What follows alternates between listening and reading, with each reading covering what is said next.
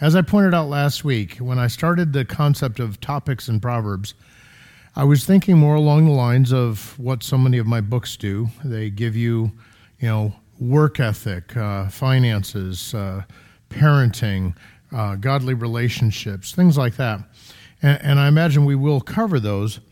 But uh, Pastor and I have been talking probably for a few years now.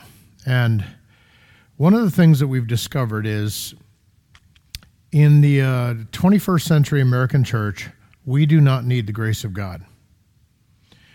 We can live the Christian life without the Holy Spirit, and uh, we do just fine, don't we?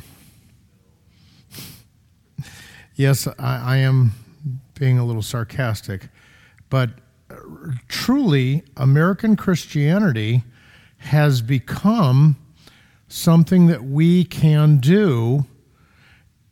And you might say, well, how do you know that? Well, how many how many people within the evangelical church in America today have read through their Bible? And, and I recognize that at this church, probably quite a few. Um, how many of them get into their Bible on a relatively daily basis? The scripture says, Let the word of Christ dwell in you richly. And, uh, well, statistically speaking, uh, the evangelical church in America today is pretty biblically ignorant.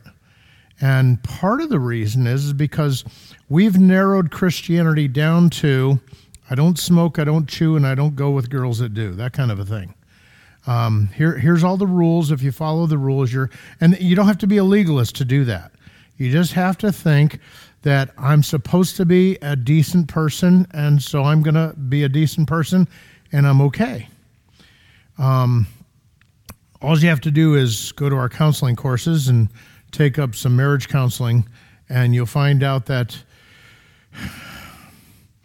yeah, uh, most people aren't as decent as you'd like them to be, or like you, they'd like you to think they are.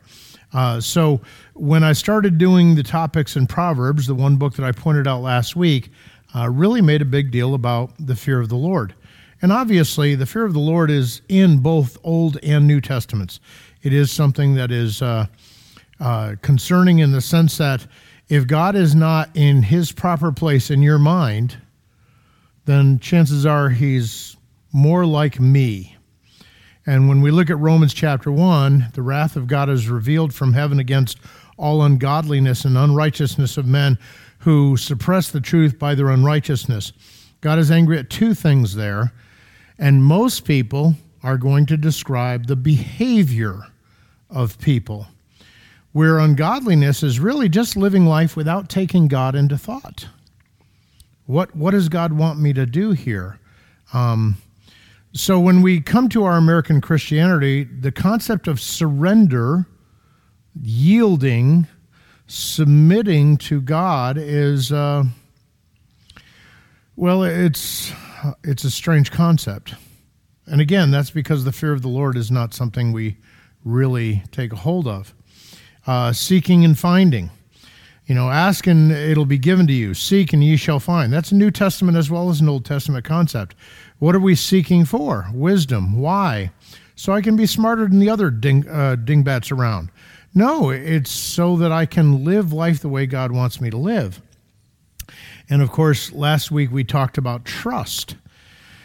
So when you come to the fear of the Lord, you really are living in reliance upon God's word and then this week, we're talking about living it out in the sense of worship. Uh, again, worship, uh, somewhere in the rush, worship became the song part of the service instead of the living daily in obedience. And, and if you've tried to live in obedience to the Word of God, hopefully you have uh, come to the realization that, yeah, you know, I really am not doing a very good job. And it's because you weren't meant to do it. You were meant to recognize your need for the power of God in your life and then walk in that power. as Pastor pointed out this morning, the concept of the Holy Spirit enabling. Um, the IFCA definition, I don't know if they've changed it over the years, but uh, back when I was in Bible college and even after I came back from Brazil, the IFCA definition of being filled with the Spirit was being controlled by. God's not interested in controlling people. If He was, this Christian life would be a whole lot easier, okay? Because He would just click the button and boom, everybody's doing what He wants to do, wants them to do. But He is interested in when they get their mind in the right place, empowering them to live the life that God has called them to live. One of the reasons why I've emphasized 1 Peter 3:15, consecrate the Lord God in your heart and be ready to give an answer for the hope that you have in you. Now that's a, a summarized version of the passage, but um, every time I turn around, someone wants to start a, an evangelism program. Okay, go ahead. But God's program is you living in the power of the Spirit, walking, if you will, in worship. Remember, God is spirit, and those who worship him must worship him in spirit and in truth. The trust is you don't you know the truth. The worship is you're walking in the spirit. So uh, let's pray, and we'll take a look at worship. Father, thank you again for your love, for your care as we consider the things that we're looking at this evening, we ask that you'd open our eyes. Uh, we are slow of brain when it comes to spiritual things. You are a great and awesome God, and we know this. We don't always take it into account as we live day to day. We live in a material world. We're bombarded by the material, by the uh, five senses that you've given us, and that's not your fault. That's the way the world runs. And so often it's easy to uh, just consider life from those five senses. And we, your children, know there is so much more. So we would ask, Lord, open our eyes, give us grace to see, to understand, and then the power of your Spirit to do according to your word in the name of Jesus Christ. Amen. Okay. So, what does worship entail? Well, it's going to it's going to entail a few things here, but let's start with a sacrifice. Uh, Pastor was telling us at the board meeting the other night that uh, a plumber that he knew uh, was getting into the worship of the Nordic gods. It's Kind of like, well, isn't that nice? You know, Thor and Odin and stuff like that. Uh, I, I, don't know what your TV habits are, and please don't judge me for mine. But uh, we watched a series called Vikings, and uh, one of the things that the Vikings liked to do was human sacrifice. Uh, they would find someone. It was a it was a privilege to be chosen to be that sacrifice, and uh, they and if things were really bad, they'd find a handful of them. You know, uh, several, maybe a, a, couple of virgins, some young uh, boys, and uh, and some warriors. You know, uh, but they would kill them and that would be their sacrifice. And because they were willing to be sacrificed, they would go to the halls of Odin, Valhalla, etc. So uh, he was talking about this plumber that he knows that's into the Nordic uh, neo paganism. Neo, meaning new, because he asked, Well, how, how do you handle your human sacrifices? And the guy, Oh, we don't do that. Uh, the Norse gods are, are gentler, kinder gods now. Um, so they've taken the Christian values and behavior from what they considered a Christless Christianity and brought them over to their paganism. So now there's not the need for human sacrifice. That's nice because you don't have to worry about them doing that to you. but sacrifice is part of worship. Proverbs 15, verse 8, you'll see there underneath number one, the, the verse the sacrifice of the wicked is an abomination to the Lord, but the prayer of the upright is his delight. Now, notice the problem is not the offering, but the offerer. Uh, because of benevolence, I, I meet a lot of religious people that go to various churches in the Metro East area. And uh, one of the biggest complaints by so many of the poverty stricken is the churches that not only expect but inspect your tithe. Uh, I was picking on someone the other day. They were in here. They come in every year, and uh, we've developed a little bit of a relationship. And she goes, "Yeah, I go to this church over here, and, and and I give my tithe." And I go, "Why would you do that?" Because the Bible says so. And I go, "Yeah, Old Testament. New Testament doesn't say that." You might find the word tithe in the Gospels, but after the resurrection of Jesus Christ, what does the Bible teach?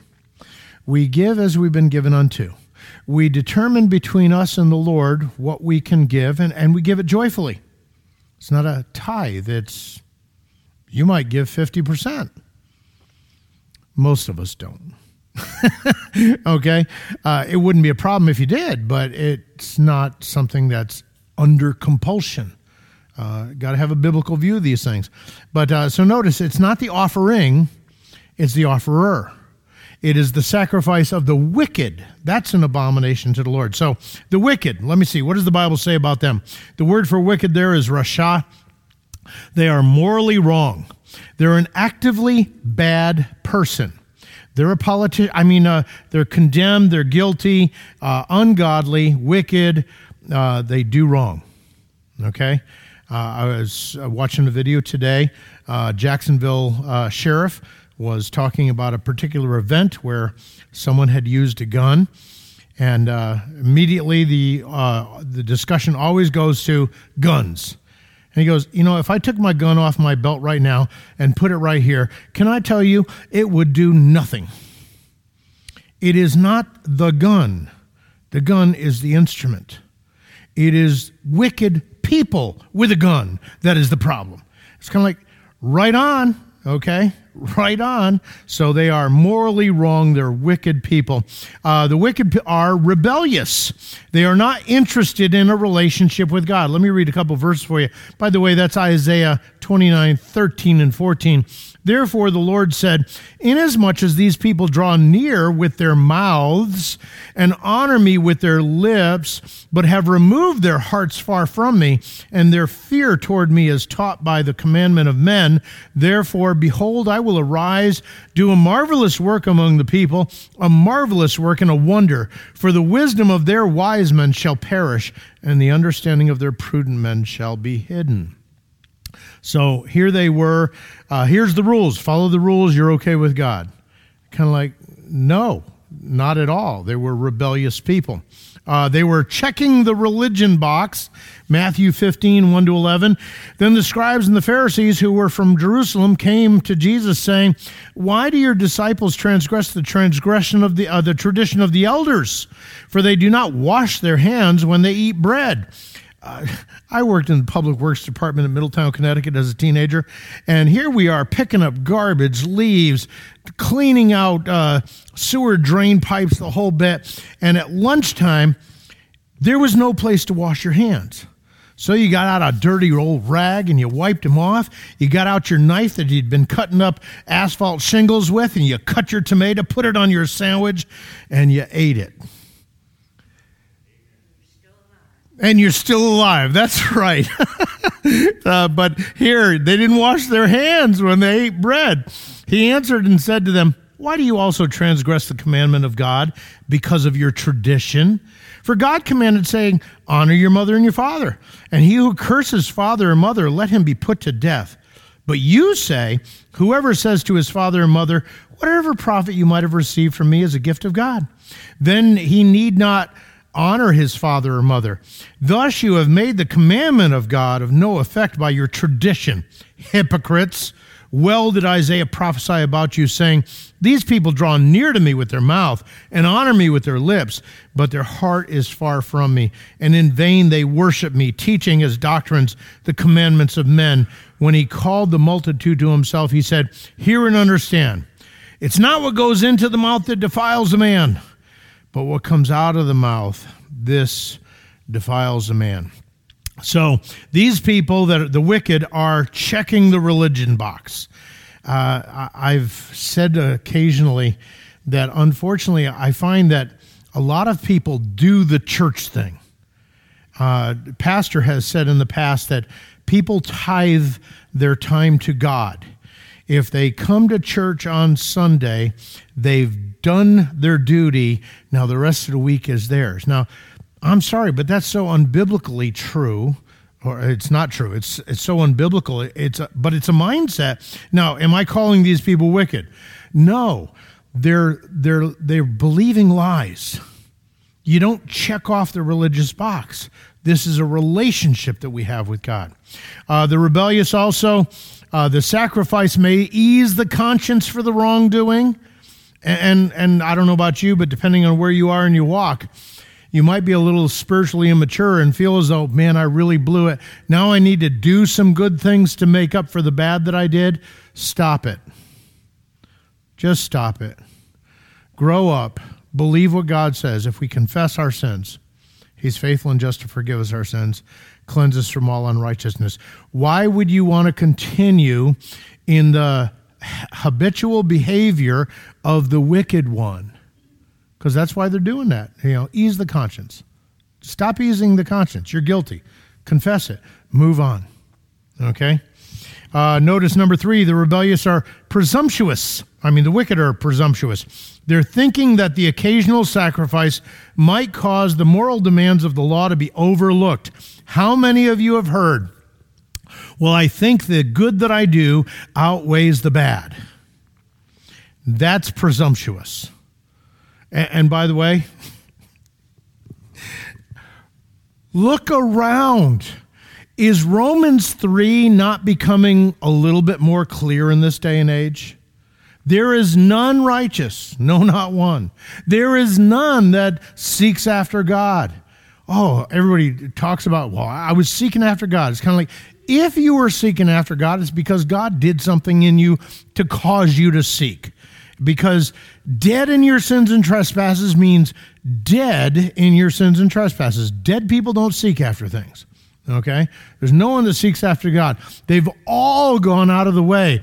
Together, they've become unprofitable. They have no eternal value uh, in anything that they think or do. There is none that does good, no, not one.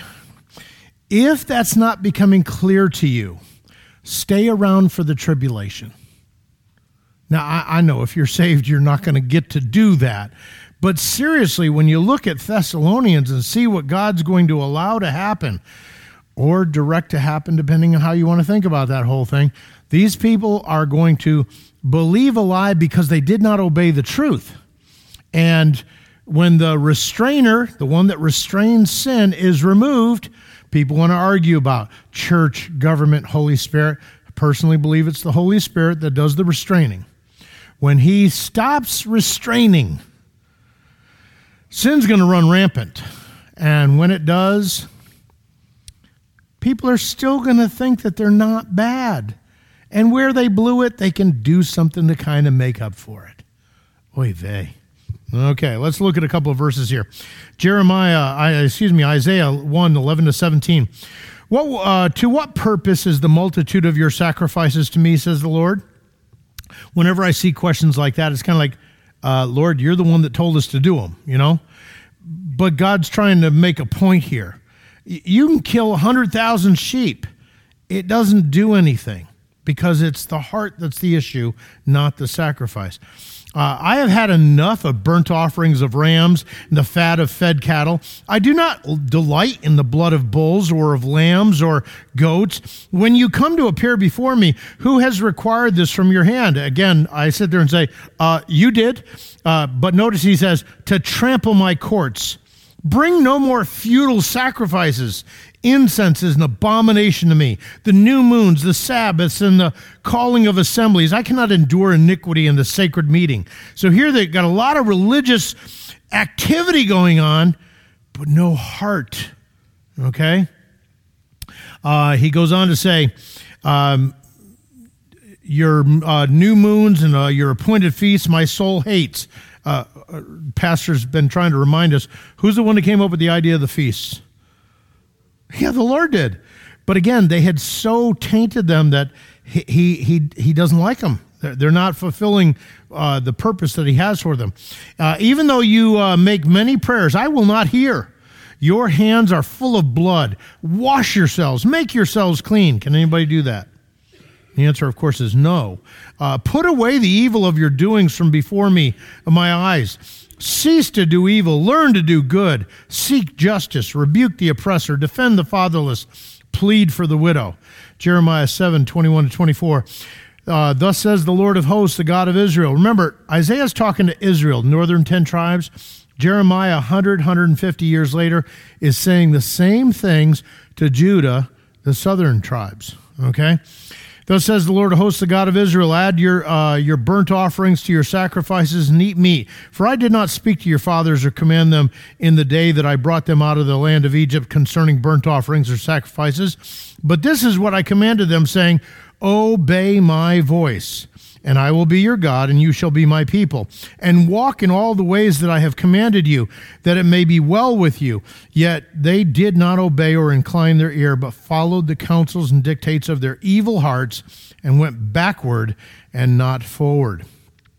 So you can see they were presumptuous, thinking if I do the religious things, it'll outdo the bad things that I've done, and everything's okay between me and God. And God's sitting there saying, no, it really isn't.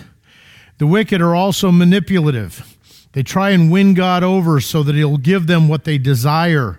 Um, 1 Samuel 15, 22 to 23, uh, Saul has come back. He's kept uh, King um, Agag alive and supposedly the people kept all the best of the sheep for offerings and sacrifices. Samuel said, Has the Lord has great delight in burnt offerings and sacrifices as in obeying the voice of the Lord? Behold, to obey is better than sacrifice, and to heed than the fat of rams. For rebellion is the as the sin of witchcraft, and stubbornness as iniquity and idolatry. Because you have rejected the word of the Lord, he also has rejected you from being king. Proverbs 16:2 All the ways of man are pure in his own eyes, but the Lord weighs the spirit. 17:3 The refining pot is for silver and the furnace for gold, but the Lord tests the hearts. Proverbs 20, 27, the spirit of man is a lamp of the Lord, searching all the inner depths of his heart. Uh, Proverbs 21, 2, every way in a man of a man is right in his own eyes. That's, again, that concept of ungodliness. Um, God does he's not going to hold me accountable or if he is, he's a lot like me, so I can do this and I don't have to worry about it. Um, every way of man is right in his own eyes, but the Lord weighs the heart. Uh, 24:12 If you say surely we did not know this, does not he who weighs the heart consider it? He who keeps your soul does he not know it? And will he not render to each man according to his deeds? And then uh, we'll go back to the outline here because I was going to read the next verse, but we're not there yet. uh, letter C. Uh, one can be very religious and very lost. Uh, you know, probably the perfect example of that is the Pope. Again, those of you that are not here, you're listening online I'm not talking about your Catholic friends. I'm talking about Catholic doctrine, and the Pope is a religious leader that every time he says something, it seems like, did you not read the Bible? The Bible kind of says the opposite of that. Um, so, all right, uh, moving right along. Letter D. If we did everything right, which of course is rare, we would be meeting the minimum requirement. E- even as saved people, how much do we mess up? If we did everything right, we would be meeting the minimum requirement. Luke uh, 17:10. So likewise you, when you have done all those things which you are commanded, say, we are unprofitable servants. We have done what is our duty to do. I don't know about you, but when you're young, uh, you read the Bible, you see the story of David. You see what God thought of David, Abraham, Moses, obviously Jesus, but we know we can't measure up to that. So I want to be the next David. How many Davids are there? One David, and it's not David Wells. he was the king of Israel. He was a, a, man after God's own heart. Now, can you be a person after God's own heart? Sure. What does that entail? Doing like David did. When you're messing up, you're running back to God. You're dealing with it. Now, you might need to be confronted by that thing, but when you're confronted, there's no making excuses, there's no justifying. There's, oh, yeah. And you get on your knees and on your face before God and you deal with it. See, so when I was in Bible college, you know, it's kind of like, oh man, I want, I want to be like that. And then I came to a point where it's kind of like, you know, there's only one David in the Bible. So I'm probably not going to be a David. Well, I can still be something. And years go on. And what am I? Well, I'm the same thing I have been for quite a while. I'm not some big named pastor, star. And it's kind of like, you know, you know the parable of the talents where they give uh, talents according to their ability, and one guy got five, and one guy got two, and one guy got one. I used to think I was the guy with five. I'm hoping I'm not the guy with one now. Okay. Now, now the the only thing, the only problem the guy with one had was he believed something that was wrong, and he did not act according to what he said he believed. That was the problem. Having one, if, if that's what you're able to have, well, you're supposed to be faithful with it. He wasn't faithful with it. If he had believed what he said he believed, Jesus said, you had to put it in the bank and got some interest. Again, the whole idea is making profit, bringing glory to God. Uh, so it is one of those things where we have people that come here that uh, think we ought to be like John MacArthur. Pastor is not John MacArthur. Al is not John MacArthur. In fact, Al isn't Doug White. It's okay. Okay? Uh, but again, for these uh, religious people, you can be very religious, very lost. If you did everything right, you'd only be doing the minimum. Number two, when it comes to sacrifice, Proverbs 21 3. To do righteousness and justice is more acceptable to the Lord than sacrifice. Isn't that interesting? Again, the compression, this is a compression of 1 Samuel 15 22 to 23.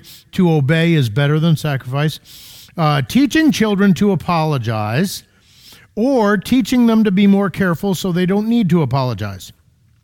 We have a couple of granddaughters. Uh, they are cute little buggers. And um, uh, the older one, uh, well, they, they both take turns hitting each other. And then, of course, someone's going to cry. And uh, normally it's the older one that has caused the younger one to cry. And, and when the crying starts, she knows the adults now have are attending to this. I'm sorry. No, she isn't. She's a dirty, rotten scum of the earth sinner that got caught. So she's trying not to get into worse trouble. I'm sorry. And it's kind of like, and I, I told her uh, last week, week before, I said, instead of saying you're sorry, why don't you stop hitting your sister? You know, that would be the loving thing to do. Uh, strange concept at this uh, stage of her life. They're both toddlers. So, and we love them. Excuse me. So, uh, teaching children to apologize or teach them to be more careful so they don't need to apologize. Letter C, a godly walk is one part of acceptable worship. Okay. Number three, Proverbs 21 27. The sacrifice of the wicked is an abomination. How much more when he brings it with wicked intent? This is called the fortiori argument. If A is bad, A plus B is worse. So, if it's bad for an unrepentant sinner to offer a sacrifice, it is worse to do so with an ulterior motive. How many people well, how many people have been taught when it comes to giving that if you don't give, God's going to get that money from you somehow? Uh, I remember years ago, my sister in law, brother in law, uh, they had gotten away from tithing for a little bit. They were in a Baptist church. It was pretty legalistic. And all of a sudden, their minivan broke down, and it cost them exactly the same amount that they hadn't tithed to get it fixed. Kind of like, I'm not saying God wouldn't do something like that. What I am saying is if He did, it was to, again, get their attention, get their hearts, not drain their pocketbooks. Um, but people are taught in the health and wealth gospel orientation that if you give, God's going to shake it, pack it down, you know, and, and stuff more in there, and He's going to give it back to you a hundredfold. And Jesus does talk about something like that, uh, but He's talking there, not here. Okay. And so, okay, you know, I really can't afford it, but if I give this, God's going to give it back to me. Yeah. God is just not interested in their money. Okay? He doesn't need their money. And we recognize that the church has light bill, heat bill, stuff like that. We, we sure do like it light in here. It's easier to see the heat.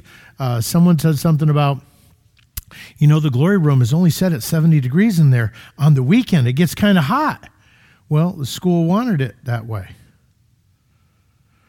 Not exactly sure, don't know all the details, not worried about it, but I know that when I've been in there teaching, it's usually the women that are complaining that it's too cold. kind of come to the interior wall. It's warmer over here, I think. I don't know. Uh, but so, yeah, uh, the church needs money. God doesn't, but God wants giving to be done with the right kind of heart. Okay, so that uh, notice uh, wicked intent. The word there in some Bibles is actually translated scheme. Uh, zima, it's a plan, especially a bad one, a heinous crime, uh, lewd or lewdly or lewdliness, uh, mischief, purpose, thought, wicked device, wicked mind, wickedness. So again, it comes down to that uh, concept of giving, hoping God will bless my plans. 1 Samuel 16, 7.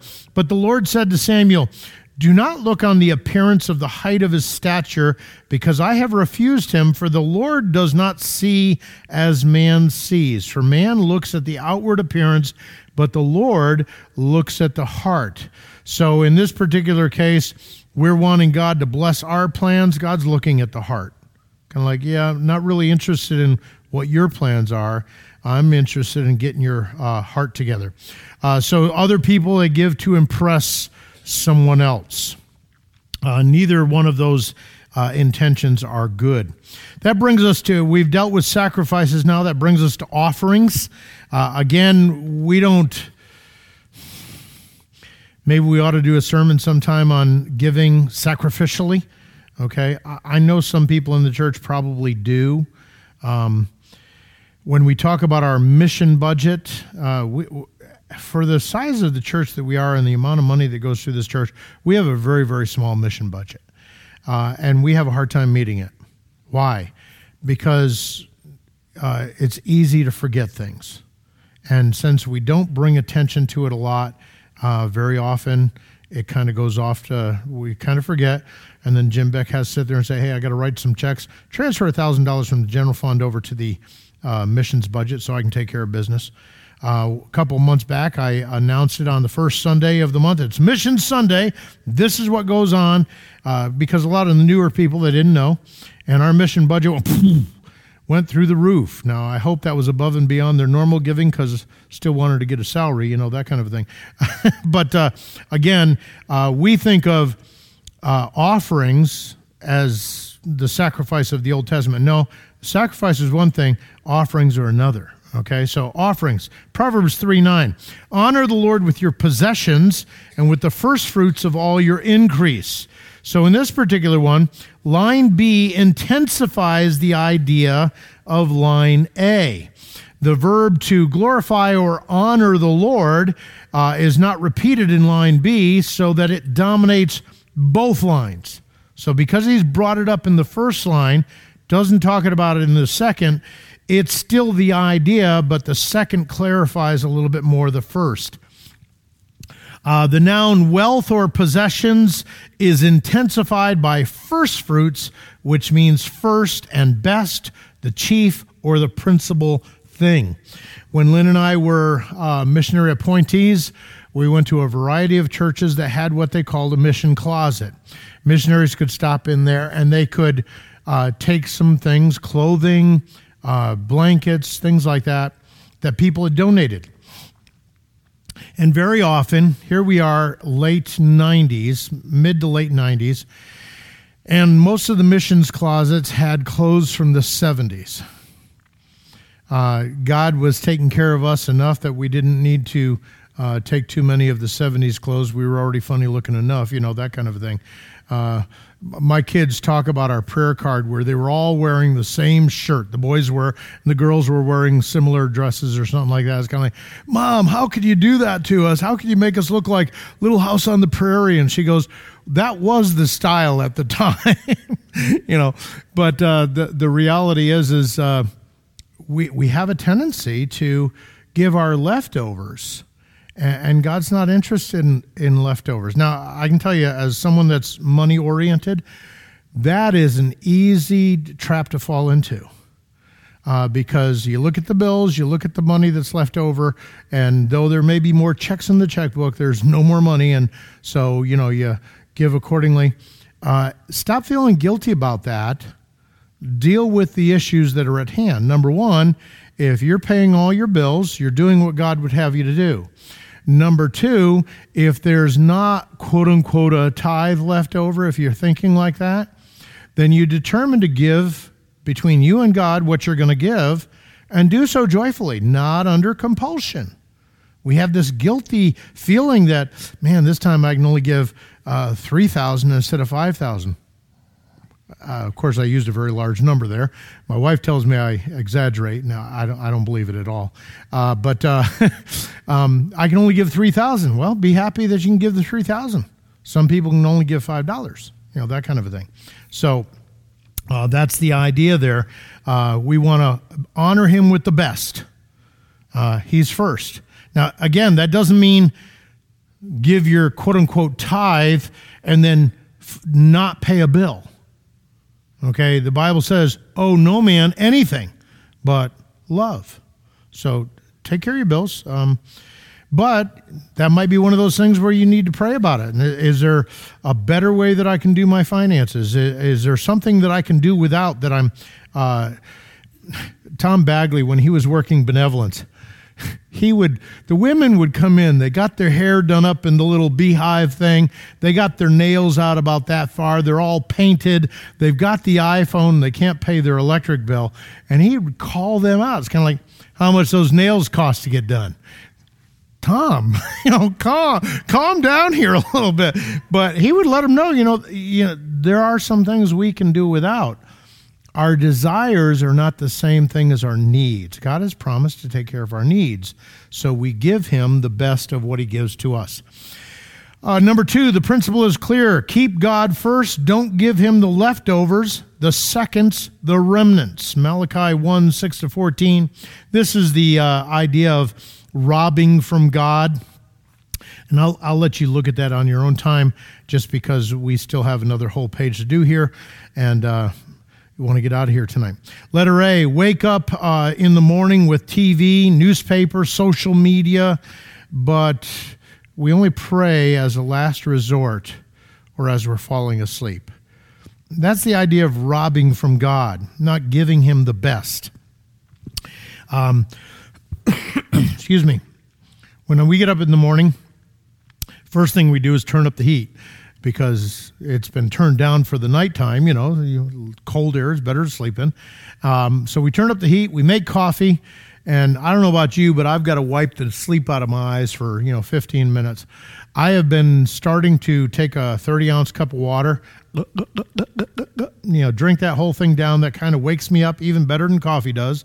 But I still get my cup of coffee, sit down, and do some reading it is very easy with that telephone right there to want to jump on the social media. Nope, nope, nope. I, I have to control myself. Uh, now, after I've done some reading, I might spend some time on that social media. Uh, but that again is the concept that we're not giving God seconds. Okay? Very often, as soon as I wake up and I've sat up in bed, it's kind of like, okay, Lord, it's another day. What are we going to get done? You know, that kind of a thing. Uh, so uh, that's the idea. Letter C, prayer. So we've dealt with sacrifice, we've dealt with the offering, and now prayer. Proverbs 15 8. Uh, again, the sacrifice of the wicked is an abomination to the Lord, but the prayer of the upright is his delight. As sacrifice may be an outward demonstration of worship, prayer demonstrates the relational aspect of worship. God accepts prayer from the one who is his delight, the one that he favors. Who is the one that he favors? Well, First of all, the one that he favors, or the one that is his delight, uh, is the one that has faith. Genesis 15, 6, Abraham believed God, and it was credited to him for righteousness. I believe it says there that, uh, therefore, Abraham is called a friend of God. Now, I don't know about you, but uh, friends, real friends, are, first of all, hard to come by. And second of all, they're the ones that, for the most part, you can tell them whatever and if you need correction, they're going to say something. You know, that's why our spouses should be good friends. Okay? Um, I heard one here recently where once a man has married a woman, she cannot be his friend. It's kind of like, but this is what the world is saying, you know. It's kind of like, no, that is not true. Okay? Um, there you realize your spouse is the one you choose to love. Your kids, you kind of have to until you can kick them out of the house, you know. Uh, br- brothers and sisters, they kind of have to because dad won't put up with it if they don't, uh, that kind of thing. But the reality is, is you put up with your spouse and continue to, and continue, and, and because you choose to. So that is the best relationship and therefore has a friend attached to it. And then, of course, the person that is upright is the one that God favors. Uh, Proverbs 11:3 The integrity of the upright will guide them. Now, again, integrity. What they say is how they live. Okay? A lot of people believe in Jesus. How do they live? not like they believe in Jesus. He's more of a, a fact that's been accepted, and that shows that they really don't have integrity. So the integrity of the upright will guide them, but the perversity of the unfaithful will destroy them. 11.6 The righteousness of the upright will deliver them, but the unfaithful will be caught by their lust. Uh, Proverbs 13, 6. Righteousness guards him whose way is blameless, but wickedness overthrows the sinner. If you haven't been coming or listening on uh, Wednesday night, uh, the Complete Green Letters deals with position compared to condition.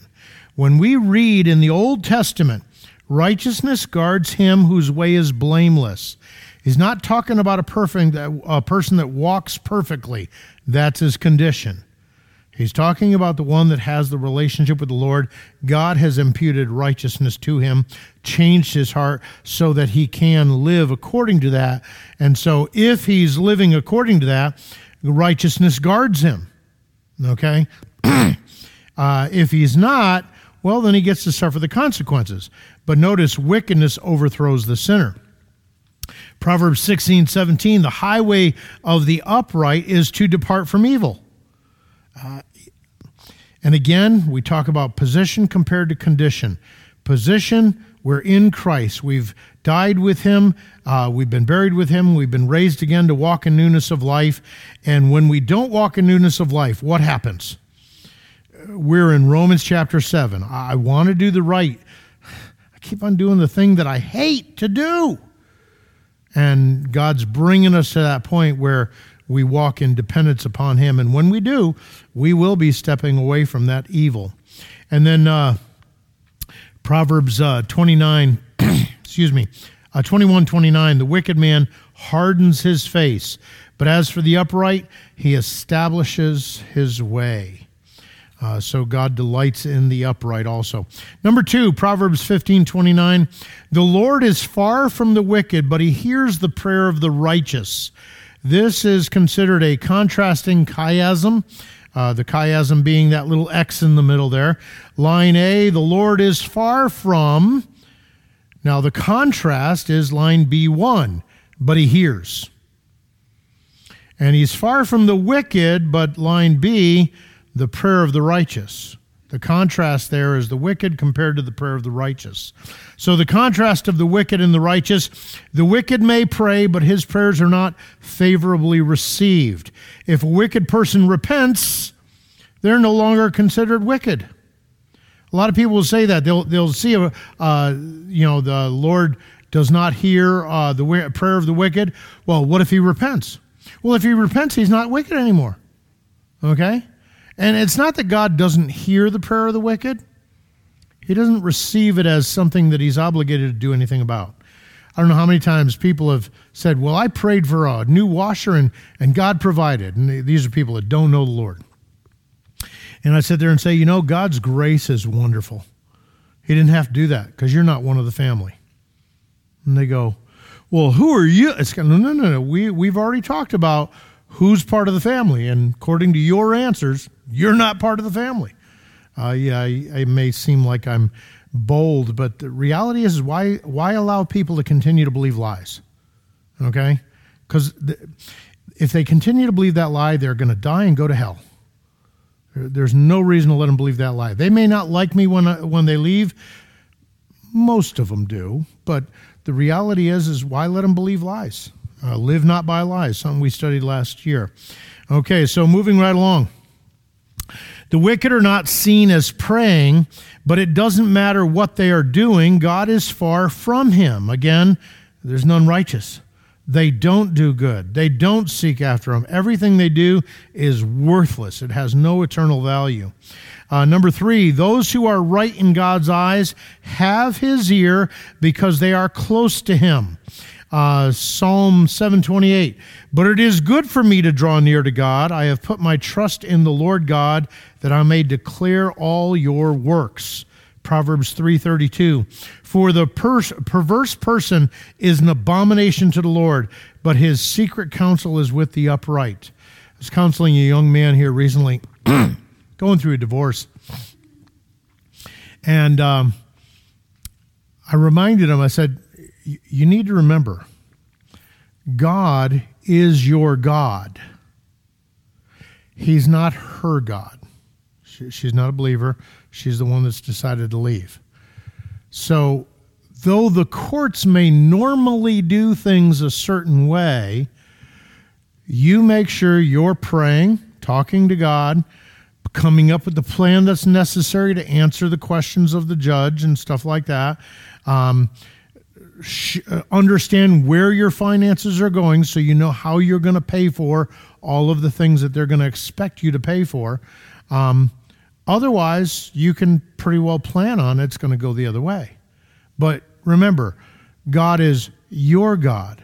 He can allow you to find grace in the eyes of the judge, all that kind of stuff. Uh, so uh, he's close to us. I mean, he lives inside of us, right? Uh, th- that's pretty close, okay? All right, moving right along. Uh, number three, Proverbs 28 9. One who turns away his ear from hearing the law. This is a pretty important point about the wicked. Even his prayer is an abomination. So notice, prayer is exalted among uh, many of the most important Christian disciplines. I've said it myself. I think prayer is one of the harder uh, disciplines of the Christian life. And the reason is is when you're talking to God, there's no pulling the wool over his eyes. He knows everything about you, and because we think so often of our condition instead of our position, we're sitting there going, hmm, that kind of a thing. Uh, we need to believe what God says is true about us in our position, and we go before the throne of grace boldly because of that, not because of how I've lived. Now, if I've not been living right, then deal with it. But we go boldly because He is our God, He is our Father, that kind of a thing. So it is considered uh, one of the most important Christian disciplines. But note, uh, consider a couple things. Prayer is considered to be the key to holiness, power, effectiveness, revival, and personal spiritual growth. I mean, we honor people like brother James of the Bible. He was called Old Camel Knees. If you go to Jerusalem and see where his room was, over in the corner, there's a couple of indentations in the stone floor where he spent a lot of time on his knees in prayer. Wow, don't you wish you were that kind of Christian? Yeah. And everything that I just said, it can be a key to all of those things. But What is prayer? Prayer is talking to God. It's anything that you say to God. Prayer is not a dialogue. Uh, there's a movement going on uh, these days. A.W. Tozer believed in what we would call contemplative prayer.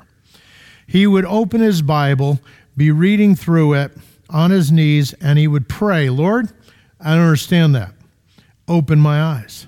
Now, what does the Bible say the Spirit of God does? He enlightens the eyes. He leads us into all truth. So, what is he praying? He's praying, God, help me to understand this.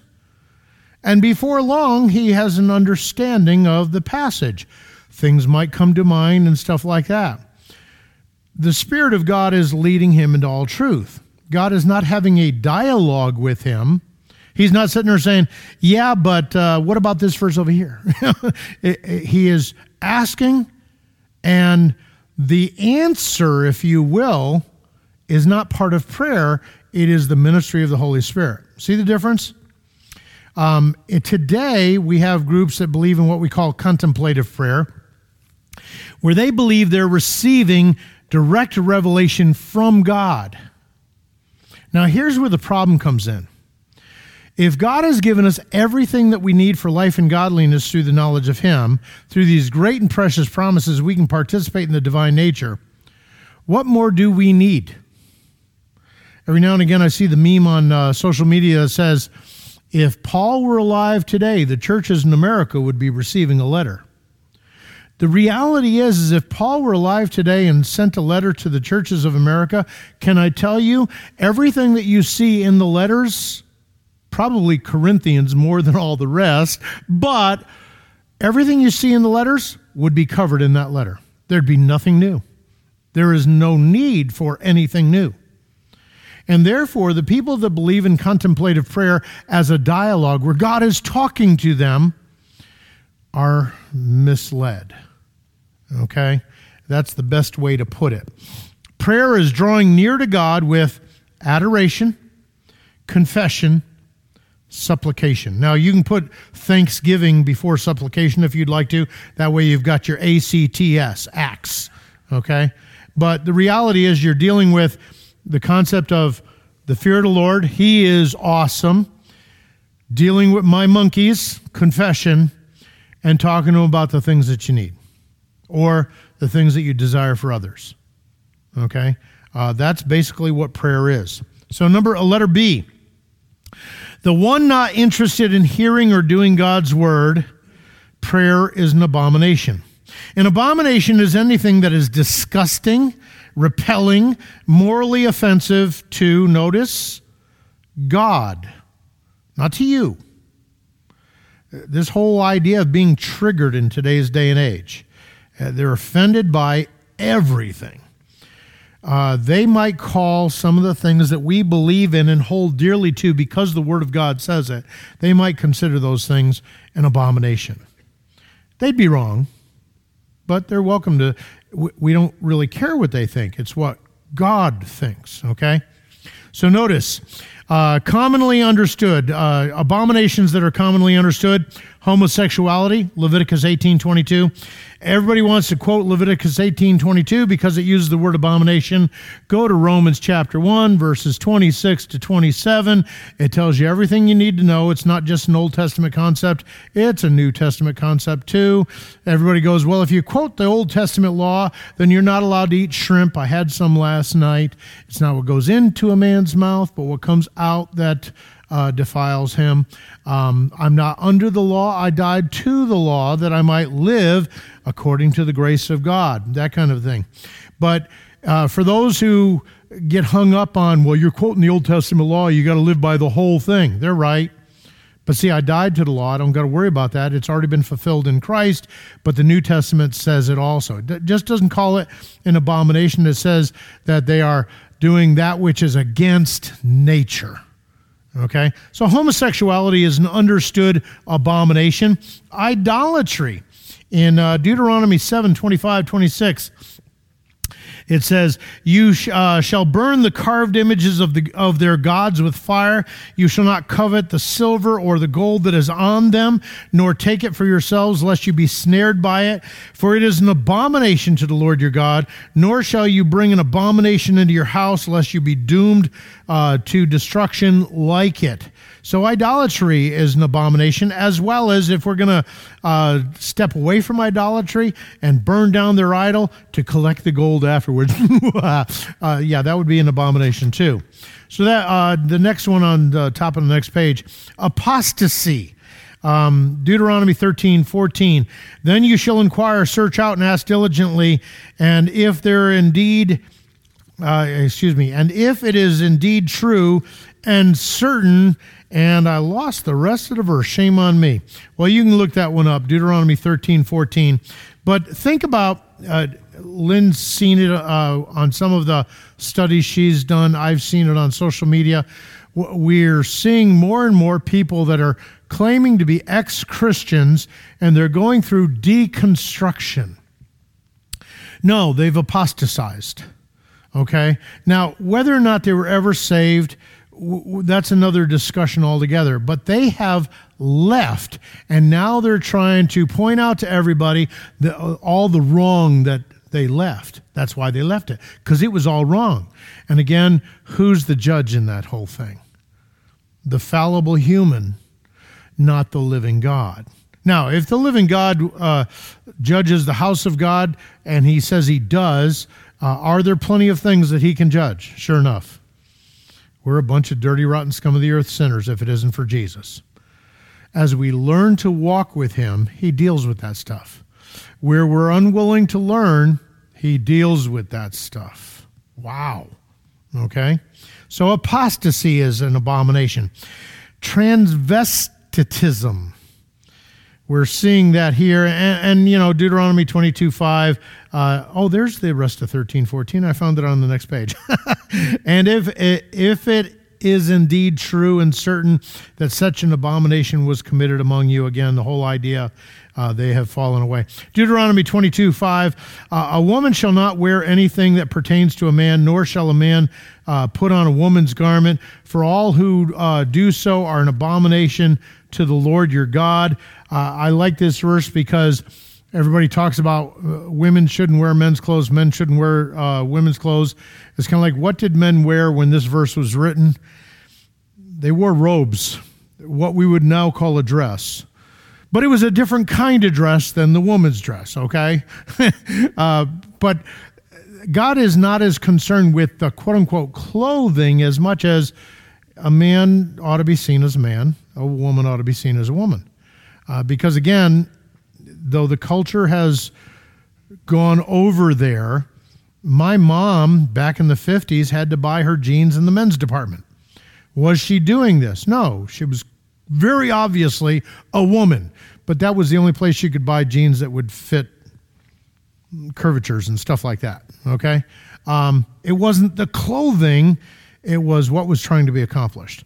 And in this particular case, transvestitism is an abomination burning one's child alive to a false god 2 kings 16.3 uh, but he walked in the way of the kings of israel indeed he made his son pass through the fire according to the abomination of the nations whom the lord had cast out from before the children of israel now, we have our equivalent today. We're not offering too many children on uh, the altar, burning sacrifices and stuff like that. But if abortion isn't uh, today's cultural equ- equivalency, um, we're getting rid of children because they're inconvenient. Uh, I'm not ready to have one. Tough. Um, it, it would be horrible to bring this child into a poverty situation. Then do something about it. You know, it's my body. No, it's someone else's body that happens to be in your body. Hello. Okay? Uh, that's an abomination. Uh, it is easy to pick on those. But let's understand when we talk about abominations, things that are disgusting, repelling, uh, morally uh, wrong as far as God's concerned, let's look at a couple that we might need to do a little reflection on. How about lying? Lying in Proverbs 6, uh, 17 and 19. A proud look, a lying tongue, hands that shed innocent blood, a false witness who speaks lies, and one who sows discord among the brethren. These two verses are after verse 16. Six things the Lord hates, seven are an abomination to him. Lying. Chapter 12, verse 22. And it's down here someplace but I can't find it right now. So if I find it, oh, there it is. Lying lips are an abomination to the Lord, but those who deal truthfully are his delight. You know, the word of God is truth. Jesus said he was truth. This is why lying is an abomination because it is contrary to the character of God. And yet, a white lie is okay. How many of us have heard that? How many, us, how many of us have participated in that? It's something that God hates. Pride. Oy vey.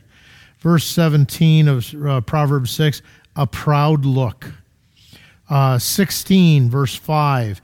Everyone, everyone proud in heart is an abomination to the Lord. Uh, though they join forces, none will go unpunished. Oh, wow. Again, pride. I, I remember uh, people talking about my dad. My, my dad had a problem with pride. I grew up in that family. Guess what? It's very easy to be proud. About what? My, my family line, going back at least a few generations, has nothing to be proud of. We're talking drunks, adulterers. You know, may, maybe go back a few more generations and we have a, a blind great great uncle who was the national wood splitting champion in Massachusetts. Something to be proud of. No, that's God given ability. The guy was blind and he, he still could split wood like there's no tomorrow. Uh, my grandfather was a featherweight, and he went up against a uh, uh, heavyweight back in the early 1900s. And uh, my grandfather was so fast, the guy never laid a hand on him uh, until the end of the fight. One punch, boom, knocked him out. But yeah, a lot of pride. God hates it. Because even if you can do something well, what do you have that you did not receive? Ouch. Okay. Uh, how about cheating in business? Now, that's my terminology for the verses. Uh, listen to what the verses say Dishonest scales are an abomination to the Lord, but a just weight is his delight. Diverse weights and diverse measures, they are both alike. And I lost the other half of the verse. Diverse weights are an abomination to the Lord, and dishonest scales are not good. Uh, the idea here is I'm taking advantage of a situation so that I might cheat someone and make a little bit of extra. Uh, so, cheating in business, it's an abomination. When I uh, first got into the Bible church movement, I was kind of surprised at how many Christian businessmen were in the church that they were deacons on Sunday and they were not very godly Christian businessmen through the week. It's One of those things we need to be careful of. Wickedness in leadership. It's so easy to pick on the politicians when you're looking at the Bible, but let's not go there. Okay, Proverbs 16 12. It is an abomination for kings to commit wickedness, for a throne is established by righteousness. Uh, now, obviously, that deals with more the political realm, but how many times have I heard about pastors? Who have done things. And I'm not just talking about, you know, committing adultery with their secretary or with a counselor or something like that. They're running the church kind of like a tyrant. And it's kind of like, yeah, that's not the way to do business. Uh, so, wickedness in leadership. Uh, things that are highly esteemed by men. Uh, Luke 16, 15. And he said to them, You are those who justify yourselves before men, but God knows your hearts. For what is highly esteemed among men is an abomination in the sight of God.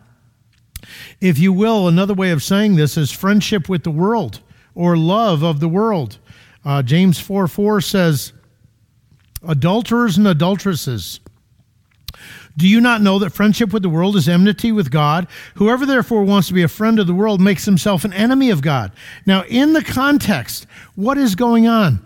People are fighting with one another, they're arguing about stuff. I want this. You must concede. And they're saying, No, I want this. You must concede. Now, does that not sound like some young people in the family? Uh, I'm not picking on this young man because in doing marriage counseling, can I tell you? Nothing changes, okay? Uh, adult people doing exactly the same thing. And this is what God says they're adulterers and adulteresses, not because they've cheated on one another. They're cheating on God by loving the world, by being a friend of the world. What is the world all about? Uh, 1 John chapter 2, verse 15. Love not the world or the things in the world. If anyone loves the world, the love of the Father is not in him.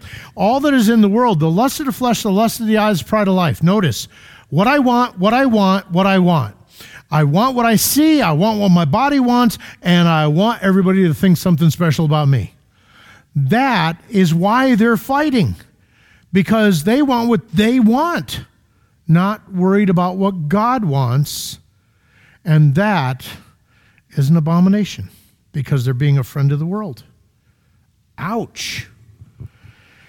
How about being a hearer of the word but not a doer? We all know the verse in James chapter 1 uh, but be doers of the word, not hearers only. If you're a hearer, you're like a person that's looked at his natural face in the mirror and then you walk away and forget what you're like. Okay?